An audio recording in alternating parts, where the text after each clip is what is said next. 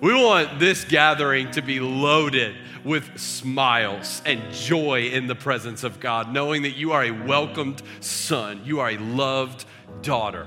So, Heavenly Father, I pray in the name of Jesus that every single person doubting their position in your family, because of the words that we've been able to sing, and more than that, because of the words of the Bible, that they would know beyond the shadow of a doubt that they are loved by you, that they're accepted into your family, and that they don't need to hesitate coming before you in worship today. God, I thank you for what you're doing in the life of our church. And I just pray for this unique moment that we have together, that you speak in a powerful way and you use the testimonies of real, transformed lives to change our lives and hearts in this moment. We love you. We thank you so much for the opportunity to worship. We say, Come and move, Holy Spirit, in Jesus' name. And everybody said, Amen. Amen. You can have a seat in this room. You can have a seat at home if you're joining us online. This is such a special and significant moment for us to get the opportunity to step in. And I'm going to take a seat. I never take a seat on stage, and I'm taking a seat in this moment because I wanted today to be a lot more of a conversation than me preaching to you. We just finished one of my favorite sermon series that we've ever done, Fresh Wind, talking about the power of the Holy Spirit. And I feel like you got plenty of preaching from me. I don't know if these people feel like they got plenty of preaching because I was hoping for a clap for Fresh Wind. But we felt like God moved through that series in such a powerful way, and it's fitting that that series would end in Acts chapter 2 with 3,000 people getting baptized in a moment. And then the very next Sunday, we would pick up with Baptism Sunday on our land at Hamilton Road. And so if you're watching this online gathering, you might be like, well, this is, I didn't even know they were going to have an online gathering this week because this week is in person out on Hamilton Road. And the reason why we're providing this gathering online right now is because we want you to know that for the foreseeable future, we will absolutely be prioritizing our online audience. And there is no realistic way for us to provide a live stream of what's happening on Hamilton Road this week. Follow along on social media, you'll see some really cool things. I know that's unfortunate, but we wanted to make sure if you're at home and you're distanced from people right now, you don't have to be distanced from the people of God. And so you have a church family that loves you and cares about you. And I'm going to be talking in this gathering right now about what I'm going to be talking about on the land before we baptized over 50 people who have been transformed from death to life. And I guess the only, the only real announcement I have with that is that the Sunday after this coming Sunday, October 4th, we are going to be gathered in this building at 323 Airport Road once again at 9 a.m., 11 a.m., 5 p.m., and 7 p.m. But want it to be known if you're not able to join us in person, whether that's because of where you live geographically or just the nature of this season, it is not a loss for you to continue to track with us online. I want to highly encourage you to do that. If you have your Bible, would you go ahead and hold it up with me all over this space and all over online? I want you to turn with me. Go ahead and turn to Matthew chapter 28. Matthew chapter 28, such a significant chapter in the scriptures.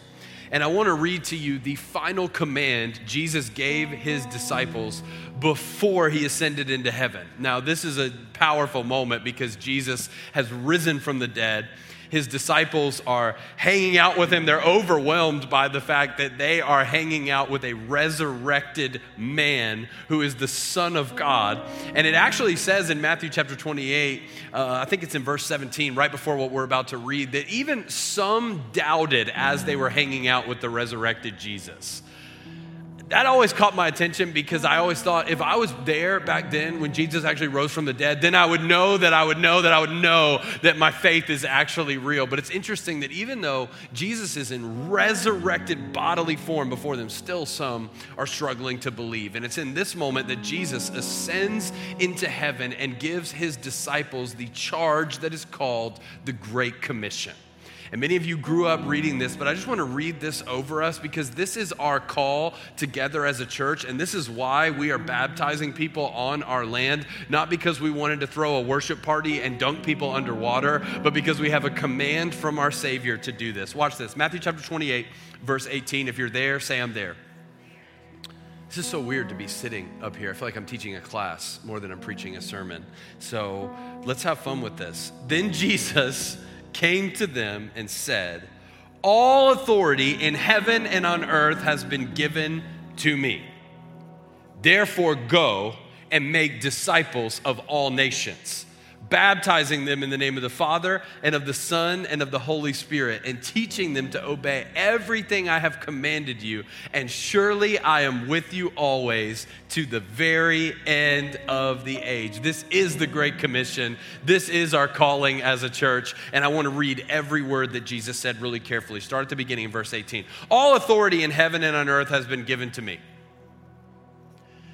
In 2020, as we head to what promises to be the most divisive presidential election, maybe of our lifetime and maybe of the entire history of our country, I want you to hear the Son of God say, All authority in heaven and on earth has been given to me. There is not one ounce of authority that doesn't pass through the sovereign hand of the resurrected Savior. Jesus goes, just in case you're wondering, based on what you're facing, who's in control? It's Jesus. All authority in heaven and on earth has been given to me. Why does Jesus feel the need to announce that there? Just so you can know who's in control, but so you can also know who has the right to give orders. because he's about to give a command. And what Jesus is about to say is not like a suggestion for what the church might be all about. It's not like, hey, if you have time, maybe you should get to this. He's going, I'm the one who's in charge of everything. And here is what I'm commanding you to do. More than here's what I'm commanding you to do, here's the purpose of your life go. Go. We could live in that word. Faith in Jesus is never sedentary, it's always on the move. Therefore, go and make disciples of all nations. When Jesus sends out the disciples, he doesn't say, Go and make sure people pray a three step prayer so they can be converted to Christianity. He doesn't say, Go and make converts. He says, Go and make disciples. What is a disciple? Somebody who has left everything to follow Jesus someone who's a learner, somebody who wants to grow in their relationship with Him, baptizing them in the name of the Father and of the Son and of the Holy Spirit, and teaching them to obey everything I have commanded you. And the reason why I wanted to read this verse is because I want to clarify on Baptism Sunday what we are saying by baptizing people. We are not simply having a ceremony like a graduation for people who felt like taking a spiritual step. Baptism is the joining of your life with the life of Jesus. And when we baptize people in the name of the Father and of the Son and of the Holy Spirit, we are welcoming them into the family of God as they share their story. And they are committing for the rest of their life to spend their life growing into the image of who Jesus is and spending their life on mission, making more disciples. There is no follower of Jesus who sits half hearted and goes, I just prayed a prayer and I did the steps and now I'm going to heaven. A true follower of Jesus is a disciple who wants to grow in being taught about who Jesus is, but who also wants to teach others. And so, what we're celebrating as we baptize people is that we have people who are dedicating their lives to Jesus. And listen, some of them are nine years old, some of them are in their 40s, 50s, and older. And as we baptize different people from different backgrounds with different stories, it's important to remember that in the middle of that moment, the Son of God has promised us that where the church spends their time and energy on mission, his presence goes with them. Behold, I am with you always. That is one of the most powerful promises in the entire Bible. That is the word that God gave Moses. That's the word that God gave Joshua. The promise is, I am with you. But Jesus says, I will be with you always by the power of the Holy Spirit. But the context of Him being with us is that we would live our lives on mission. And so I just want to challenge you today if you're receiving this word, this is the purpose for your life. And when we go to baptize people, we are baptizing people who are not just saying, I've committed my life to follow Jesus, I prayed a prayer. We're baptizing people who have been wrecked by the grace of God. Because when you know that God is your loving Heavenly Father and that Jesus died to save you, there's no way you go back to your life the same way. And every person who's getting baptized, they're wearing a shirt that reads, Jesus wins. That's the headline of our church. And we hope that as those stories are told and as we step into that moment together, that it is clear that our lives exist for the glory and fame in Jesus above and beyond anything else. And no, everybody who's getting baptized is not going to be perfect. They're not going to walk away from that moment with everything being totally different about their life, but they will walk away from that moment with the confidence that they have been filled with the Spirit of God because they have professed faith in Jesus as the Son of God, and they're going to live their life on mission for the glory of God. And I'm saying this because I believe baptism is the ultimate calling of the church. That it's not an accident that this is the last thing Jesus said. If you're Jesus and you've said so many things to your disciples over the years, you're going to be real careful about the last thing you say before you sit at the right hand of the Father and He's giving orders, going, This is what we exist to do.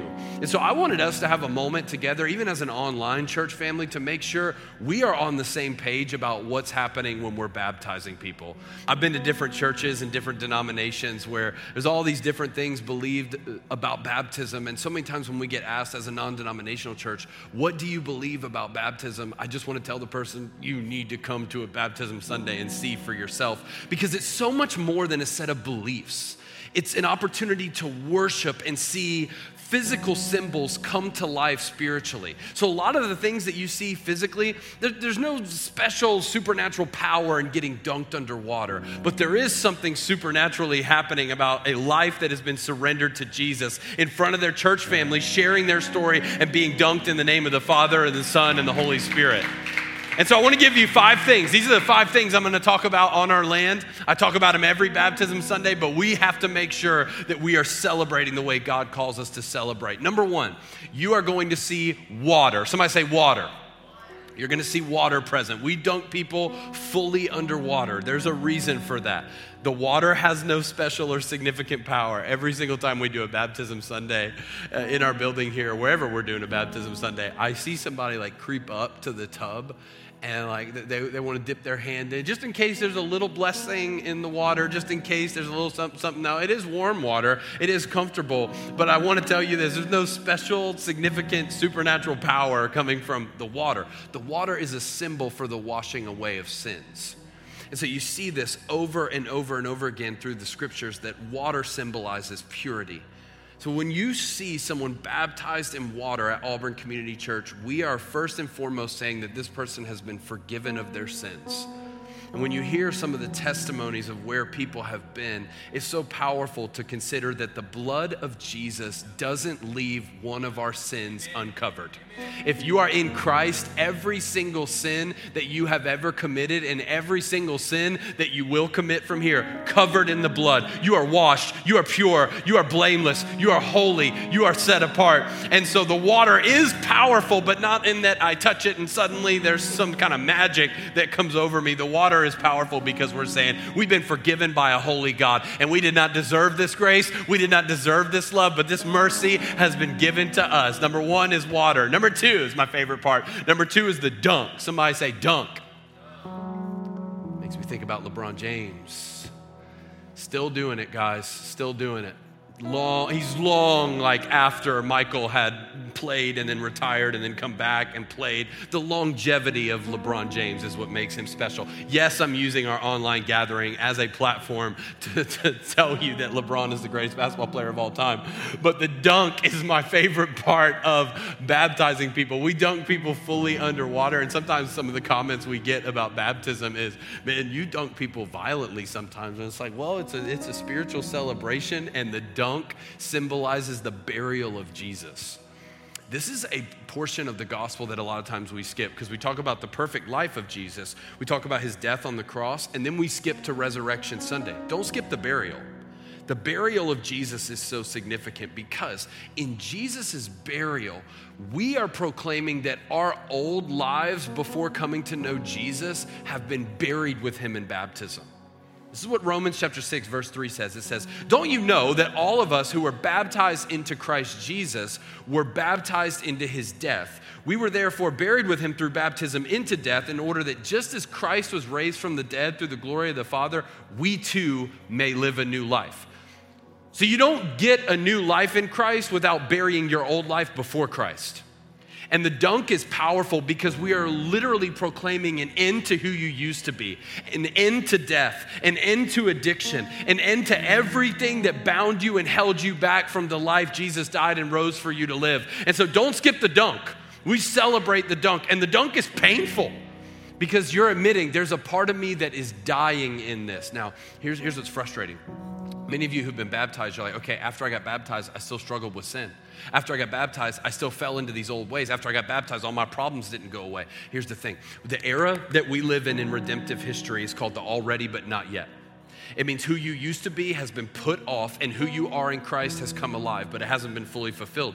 You still live in a body that has a propensity to sin. But if your old self has been put to death in Christ, here's what you can know. Even the sin that you continue to struggle with is a part of your old nature. It's a part of the man, of the woman who is dying. And you need to know, is what Paul says, it's not even you. Your sin is no longer a part of your new nature. It is that old man, it is that old person who is coming up, and you need to remind yourself in that moment no, you died, and your life has now been hidden with God in Christ Jesus. The dunk is important. Somebody say water. Somebody say dunk. Number three, the rise. The rise. This is beautiful. Somebody's dunked underwater, they come back up and some of the tears that you see, some of the celebration that you see, it's symbolic of the resurrection of Jesus. Every single person who dies in Christ Jesus does not die, they live forever. And they will live forever in the kingdom of God, giving glory to their heavenly Father and living the one life they were truly created for. So, when somebody rises out of the water, if you're at our baptism gatherings, you'll hear a shout, you'll, you'll hear clapping, you'll hear celebration. The reason that is, is because every single resurrection story is worth celebrating. And when somebody comes out of the water, we're not going, congratulations, you got dunked and lived through that.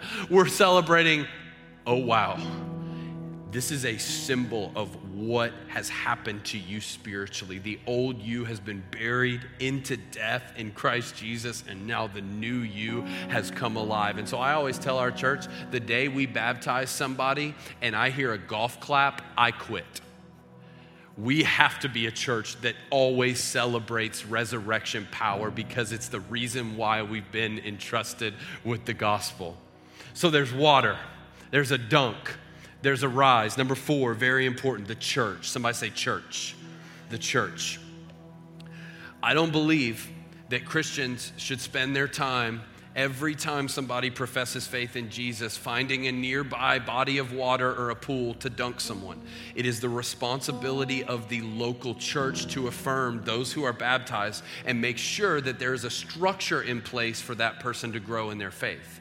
The reason why it's powerful for people to proclaim their story in front of their church is for the purpose of accountability and discipleship. So now, when you get baptized in front of your church family, it's one thing to like grab some of your family members and have a private baptism. And listen, I'm, I'm, I'm, not trying to diminish your baptism if you weren't baptized in a church. I'm just trying to clarify this is why we believe what we believe about baptism at ACC. It's powerful for you to get in front of thousands of people and proclaim faith in Jesus because now you just made yourself accountable for your confession.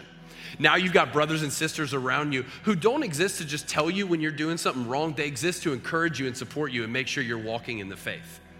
It's a beautiful thing to walk in a local church in loving community with people. And I just want to encourage everybody watching online. You might be socially distanced from people right now, but don't be spiritually distanced from your faith community. You need people, you need elders, you need a community group, you need people in your life who are able to encourage you and build you up in your faith. That's number four, the church. And number five is my favorite one. Lastly, the story. Somebody say, story. The story.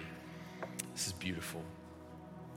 So when we do baptisms at ACC, we make it a priority, if possible, for everybody getting baptized to share their story, and that's not an accident. I believe it's powerful to proclaim out loud that Jesus is the Son of God. He is the Lord of all of the universe and Lord of your life. But there's also something freeing that happens spiritually when you proclaim out loud what God has done in your life. There's this moment in Revelation chapter 12. We talk about this verse a lot at ACC because it's so telling about what true freedom looks like in the Christian life. But there's a moment in Revelation where John describes the victory of believers over the enemy. And here's what he says He says, They triumphed over him, that's Satan, by the blood of the Lamb and by the word of their testimony. It's huge. So it's one thing for the blood of Jesus to cover you from all of your sin, but there's freedom on the other side of confession.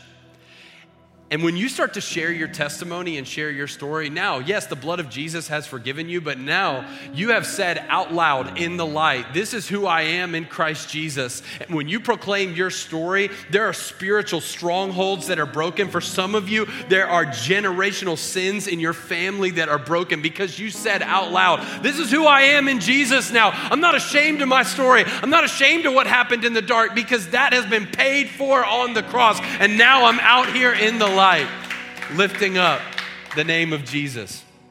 And so I wish, I wish you could watch all 51, 52 people who are getting baptized sharing their story. Some of them, a few of them are going to share live on Sunday, but for this gathering, because we have so many people getting baptized and we wanted to prioritize distancing as much as we could, we actually went ahead and filmed all of the stories we could of people who are getting baptized. And we thought, you know what? Let's just share some of these stories with our online gathering. As you're hearing these stories, I want to challenge you to think about your own story. And last Sunday, we did a sermon called Preach the Gospel Again. And I think it's so important to not just hear somebody else's story and go, wow, that's awesome that God did that through them. I want to challenge you as a believer in Jesus. Who are you sharing your resurrection story with? And who are you reaching out to personally? The man who was healed by Jesus of blindness didn't know how to explain the miracle of what Jesus did, but he did know how to tell his own story. And so some of you think, I can't share the gospel. I don't know how to answer everybody's question. I don't know all about apologetics. You don't need to. You just need to know how to say, this is what Jesus means to me, and I want to share it with my life. So, we're going to show you a video of just a few of these stories, and trust me, they are absolutely incredible stories. But as you're hearing them and as you're paying attention, I want you to be challenged to share your own with somebody this week. Watch this video. I'm currently a junior, and I've been going to ACC since my freshman year. And freshman fall was when the Lord opened my eyes to who He is for the first time. Early on in becoming a follower of Christ was full of joy for me but at the end of the next summer, I was suddenly overwhelmed by doubt that caused me to question many things about the Lord, the Bible, and my faith itself. One scripture I kept returning to to comfort myself was Ephesians 2 8 through 9, where it says, For it is by grace you've been saved, through faith, and this is not your own doing, it is a gift of God, not a result of works, so that no one may boast. But I really wrestled with what the word faith meant in that scripture. I knew that I was saved through faith, but I kept asking myself what in the world faith really meant. I knew that I put faith in everyday things such as driving my car, sitting in a chair, and simple things like that, but I couldn't get a good grasp as to what biblical faith was. To me, faith was something that I could have one day and could throw out completely the next day. I told myself that this couldn't be right if faith was something that dealt with my eternal destiny. This past spring, the Lord taught me what it means to be saved by grace through faith. Faith is not a result of how much time I spend in prayer, or how much of the Bible I read, or how many good things I do for the Lord. These great works never earn you faith, they are always and only the result of genuine saving faith. Faith is receiving the forgiveness that God gives us by what His Son did on the cross. It is by God's grace, by what His Son did, and by His power that we are saved and we simply receive it. And I'm being baptized today to be obedient and faithful to what the Holy Spirit has called me to do. One scripture the Lord has constantly revealed himself to me through is Isaiah 55, 8 through 9, where it says, For my thoughts are not your thoughts, neither are my ways your ways, declares the Lord. For as the heavens are higher than the earth, so are my ways higher than your ways, and my thoughts than your thoughts. I thank Christ Jesus, our Lord, who has strengthened me, because he considered me faithful, putting me into service, even though I was formerly a blasphemer and a persecutor and a violent aggressor. Yet I was showed mercy because I acted ignorantly in my unbelief.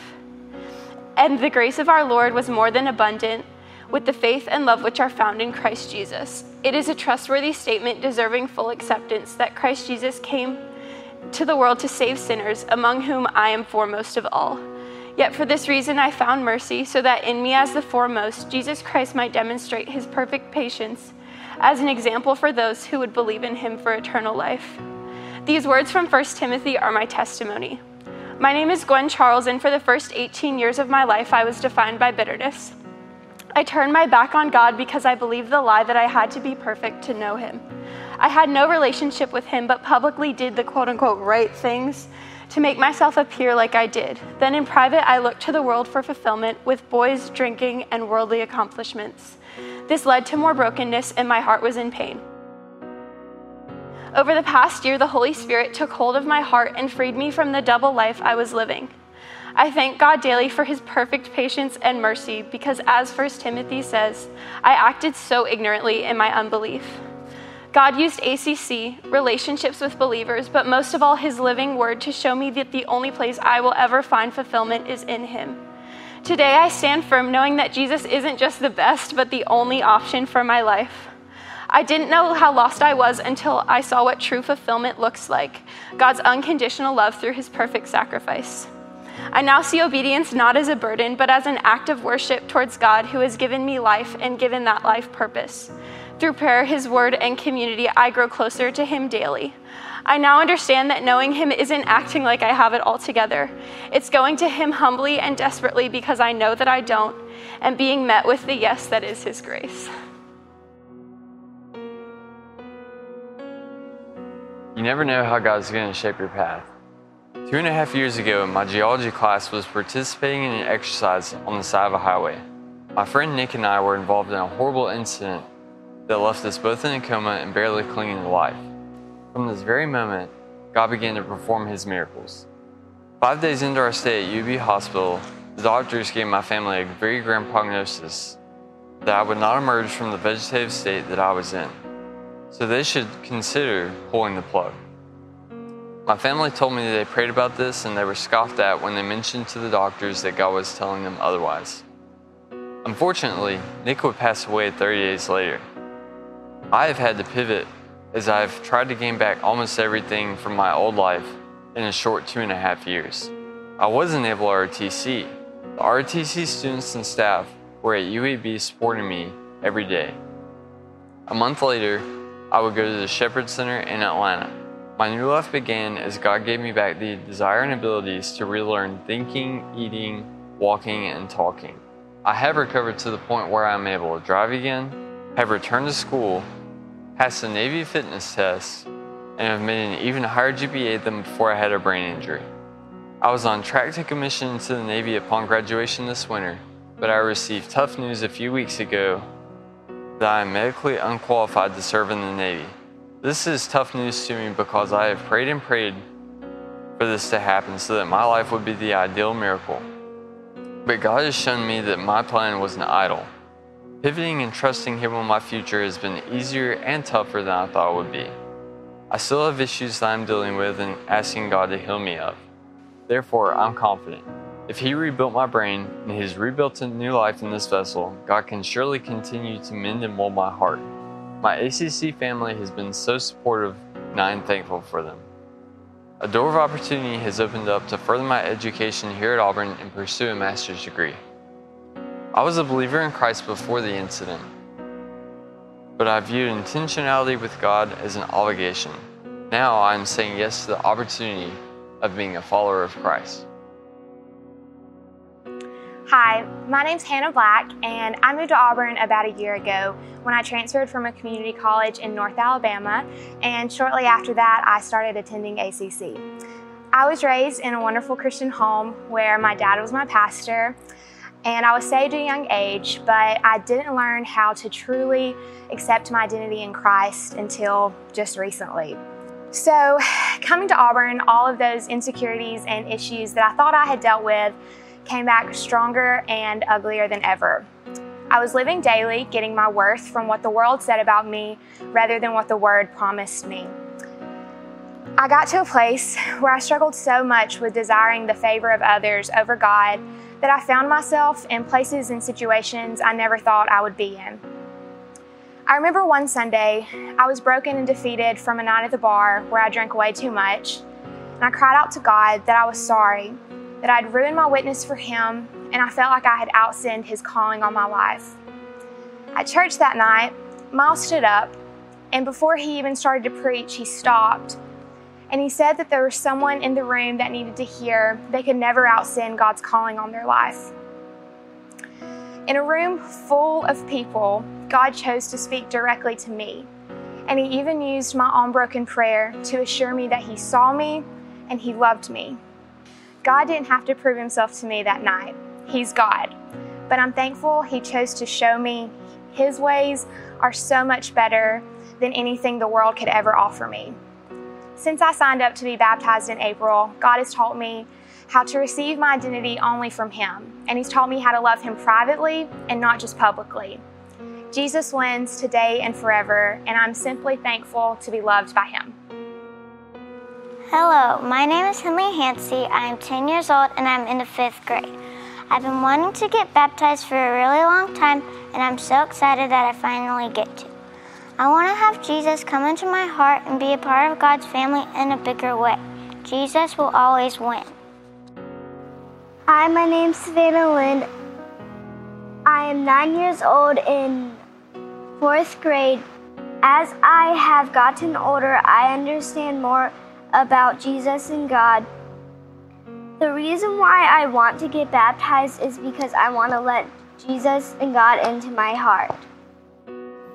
Hi, my name is Kashaya. I grew up in a very Christian home. I went to church every Sunday, I sang in the choir, and I went to Sunday school. The older I got, the more I realized I was going through the motions and did not have a true personal relationship with God. On the outside, it looked like I was the perfect Christian, but on the inside, that couldn't be more further from the truth. I struggled silently with negative self image, self worth, in who I was and am meant to be. However, I still somehow knew that God had a plan for me, even though I felt distant from Him. Back in November, a friend invited me to ACC, and I had no idea that it was a baptism Sunday. I remember looking at the stage thinking I could never be that person, but here I am. I remember that night feeling so overwhelmed with who God was. I had to know more, so I started listening to ACC podcasts. The old definition of God that I had been taught was that God was a punisher and unapproachable. But instead, I learned that God was a forgiver, a filler, and someone that loves me for me, even though I am not perfect. I told God that my life is in your hands. Guide me in your will, and He told me to be baptized. So here I am today to profess before my church. I choose you, Jesus. I can't do anything without you. I want to be only in your will.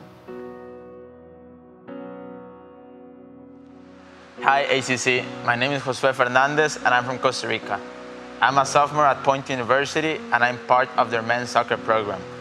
I'm so blessed, thankful, and humble that I get to stand in front of all of you today to not only share my testimony, but to call you my home church. This is something I haven't even shared with my family, so here it goes, ACC. When I was six years old, my mother passed away unexpectedly, leaving me, my older brother, and my dad behind. This resulted in three atheist, atheist, empty, heartbroken guys living under the same roof. This is the part where I would usually begin talking about how I was saved at Passion 2016, leaving half of my testimony buried deep within me, but not anymore.